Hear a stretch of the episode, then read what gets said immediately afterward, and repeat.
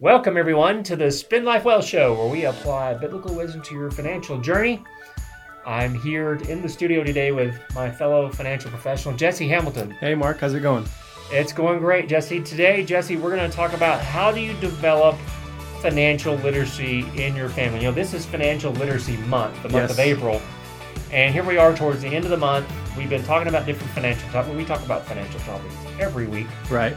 Uh, but this particular month, we're talking about how do you pass on good financial traits to your family, whether they be young children or adults. We're going to talk about all of those things. Right. Yeah. Some. I think our last episode we just started naming some terms that you should know. Uh, this time we're gonna maybe get into some wisdom and some advice. So I'm going to go back, Jesse, to a few episodes ago um, when we were talking about money priorities in American culture and- Okay. and what the Bible says about money and how to guide us there. Right. So, just as a refresher for our audience, the the money priorities in American culture are to fund your lifestyle, go into debt if you have to do it to fund that lifestyle, save a little bit for a rainy day, and then if there's anything left over, give a little bit away. Yeah. Right? If you got it when yeah, it's over. if you got it. Now, the Bible tells us that there's a different way. And and we all know that there's, you know, over 2000 verses dealing with with wealth and possessions in the Bible. There's also a majority of Jesus's parables talking about it as well. Yes, a large number of them. I think what 9 out of 30. hmm I think maybe more. If you're a pastor, please call in and correct us. um, so God's plan for money is the exact opposite of the world's. right. we give first. We give for first. If you if you are using um, uh, the Faith and Finance app, if you're a Dave Ramsey um, person that likes to follow his teachings and things like that, uh, all those things you're working with with uh, uh, Ronald Blue Trust, things things of that nature. You are looking at at the top of that budget is giving Right. and that's important. We'll get into why that is first, but give first, save for the future second. It's okay to use debt, but there are lots of warnings about debt Right. in Scripture.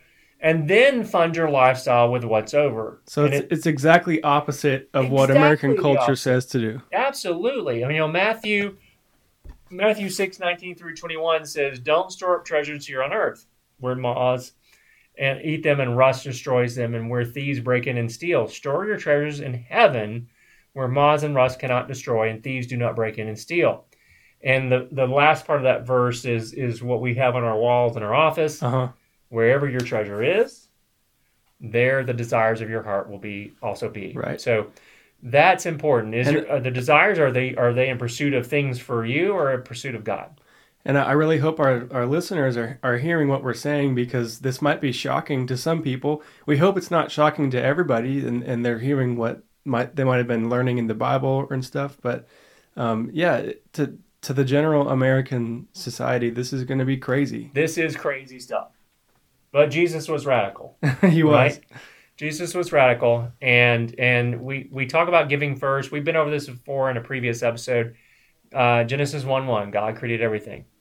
Um, in the beginning, God created the heavens and the earth. Psalm twenty four one, it's, it talks about God owning everything, and then in First First Corinthians four two, we see that we are trustees, not owners. So Right. that's why we should really focus on giving first. It's just basically saying we're giving back an acknowledgement for who we believe bestowed that blessing upon us. Right. It's a mindset. That's it. That's right. That's what it is. It's a mindset. There's no, you notice we haven't said the word tithe. We Right. haven't, said- you know, haven't said ten percent or twenty percent. And It's that just giving. Doesn't always mean that it's it's your biggest expense because on the top line, it just means that when you receive income, it's the first thing you're thinking about. Let's go through some of these other four, other four points or three of the four points Sure. quickly. Saving for the future. Uh, we've talked about this in the previous few, a few episodes. Uh, basically, the the wise have wealth and luxury, but fools spend whatever they get. That's in Proverbs 20, 20 21, 20. hmm Um, using debt prudently. Uh, we all know the the verb, verse from Proverbs 22, 7. The rich rule over the poor, and the borrower becomes the lender's slave. So uh, there's lots of warnings in the Bible about the use of debt. It doesn't say that using debt is wrong, but it does say watch out. And then finally, fund our lifestyle, right? The Bible speaks a lot about working and making sure that you're providing for your family and things of that nature. So, when it comes to uh, talking and, and, talking about your uh, with your family to develop good money habits, if you have children that, that are still at home, uh, maybe they're young children, maybe they're teenagers, they're going to learn the most about how to, how to handle money from watching how you handle money. It seems like the way a lot of things work with teaching kids things. Yes, but I tell you, whenever we've when we've taught this particular uh, course to a lot of new moms, uh-huh. um, you know, uh, maybe parents of teenagers and stuff, this is where you hear the little gasp in the room, right? Because they're like, "Oh, and, and it's, it's it's that right there that reaction is a kind of a self-reflection of like because they don't want them to learn what they're doing. Right. Because we we do all the th- a lot of things wrong and we don't want to pass those bad habits down.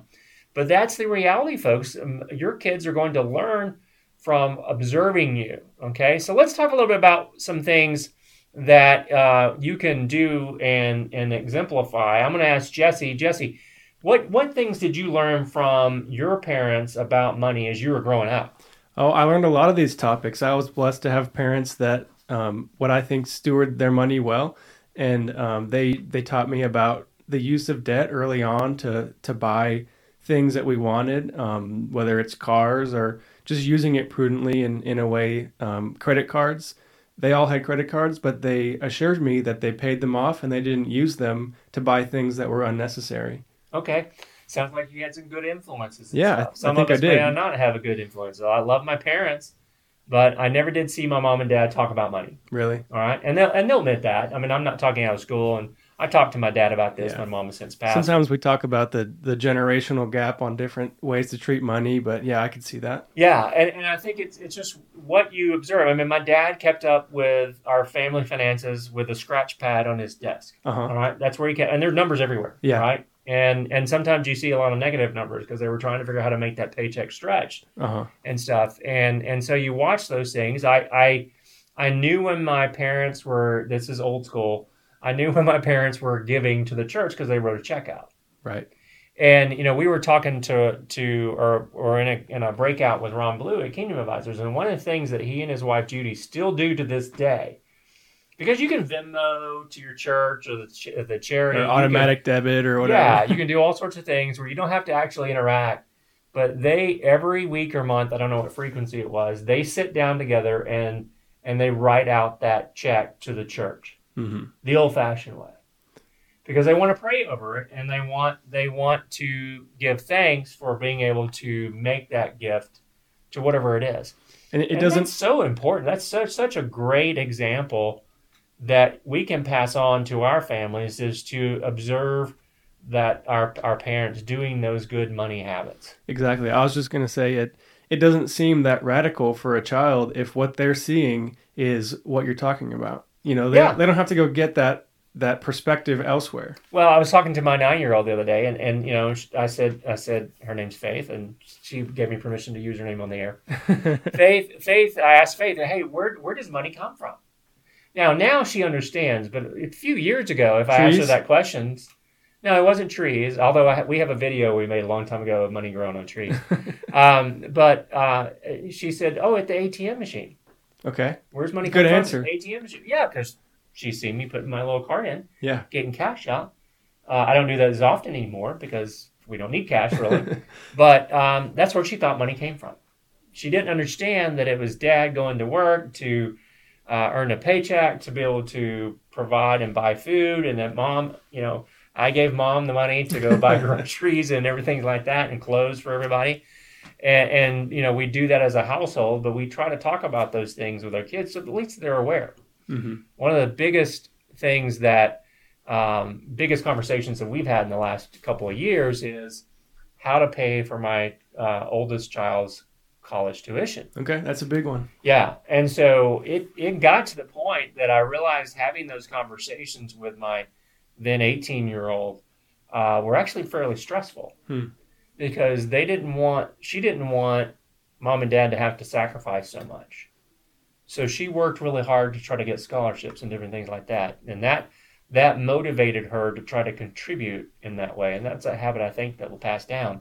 So would Uh, you say it's more impactful when they're younger or when they're older? I, I think that you start early, you can really shape them. I know one of the things that we did when we had started when our children were old enough, and we've got four, and every one of them went through this process. We each gave them uh, three jars. Okay, one jar was for, and we put them in this order on their little shelf or nightstand. That's a lot of jars. It is three jars, and thankfully none of them ever broke. But uh, one jar for giving, one jar for saving, and one jar for spending. And what we tried to teach them through that process was, you can't put any money in the saving account, saving jar, until you put money into the giving jar, Okay. and you can't put any money into the uh, spending jar until you put money into the saving jar. Okay. Now, once they learned that concept and once we lined up those jars, then they're like, okay, I got it. I got to give first, and then I can save some, and then I can spend. hmm And we left it up to them. We tried to teach them, you know, the concept of tithing and the percentage or whatever, but that was just more of an exercise. We know we know uh, very well that giving is a is an act of worship. It's not just a, a, a rote type process that we follow that says we give X percentage. But we had them start there. What we're seeing now, especially as we're I'm having conversations with my father about his situation, we talk with lots of clients about their wishes for the future and whether or not you know child child number one can handle a lot of wealth Uh huh. or child number two uh, just can't handle that responsibility and so the most important thing this is very much that's that's very a situation very different from generation to generation but the most important thing is making sure we are communicating with our adult children that these are our wishes these are the things that we want to make sure get passed to the next generation and how we want to be cared for if we're not able to care for ourselves. Okay. Now, that's very different from generation to generation. We go back to the greatest generation, that those that fought in World War II. Okay. Yeah. Right. A couple Did- of them left. Did oh yeah yeah yeah. There's there's there's several out there. um, uh, they did not talk about money. It they were just told not to, or they were just told not to. Not- well, not they were told not to. That's just something you didn't talk about. okay. And Out, so of, they out weren't- being polite. Out of being polite is a very much a cultural issue. I can appreciate that because they went through things that I hope that we never have to go through. Right. Depression. They went through the. Depression, uh, you know, World War II, uh, the Korean conflict, Green Mhm. War, and even Vietnam. So, so those are things that they just didn't share and talk about information. So, the, when the Boomers came along, they had no idea what was going on with mom and dad's life. Yeah. All right. Now, the Boomer generation, uh, which we've learned later on, later on that apparently it's a derogatory term, but I don't care. We're baby boomers. We love you. so, um, what the ba- baby boomers they grew up in the in the age of of, of tremendous wealth generation, cultural revolution in society. You know, we had the the hippie culture, we had the Jesus revolution, we had you know all sorts of different things. Not to mention interest rates. interest rates going up, high inflation. Oh, where have we seen this before? it's from then. The baby boomers dealt with those things, and they dealt with the influence of commercial culture and Wall Street. and Wall Street and things. You, you're way too young to remember this, but there were all sorts of different commercials out there. This this brokerage is no longer in business, so I can talk about them. But it was E.F. Hutton, okay. and and there was the, these television commercials that would they would come out, and you see a, somebody talking at a at a lunch table or whatever, and it's like, well, my broker is E.F. Hutton, and when and E.F. Hutton says And he's got a fat wallet. he's got a fat wallet, and then everybody in, in the whole restaurant leans over to hear what E.F. Hutton says. Okay. Right. I could already see it. yeah. So so we're you know we they were much more open about things, but still they inherited some of the, the habits and traits of their their parents' generation, okay. and so they're still a little closed off. So getting information to try to help them, the boomer generation, sometimes takes a little digging and Sure. a little prodding and so forth. Generation X, Generation um, Z, and so there's something in there. And again, there's a Generation Y. Somewhere. I don't, I don't know. but they're, oh, hey, look at my bank account, right? Right. The millennials are like, hey, I've got this much money in my account. They're much more open about these things, and maybe that's reckless. I don't know. But you know, we got different types of of habits. Uh, but the most important thing, if you're working with your adult children, is making sure you're passing along those wishes.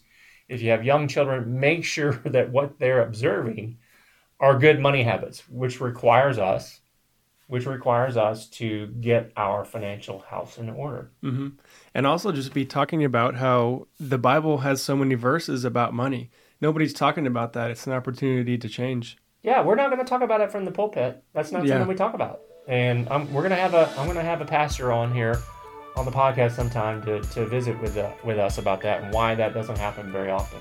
So, um, well, folks, we're getting at the end of our time. I want to thank you for listening in and watching us. Uh, uh, you've been listening to the Spend Life Well show. We'll be back next week, God willing, and may God bless you and your family.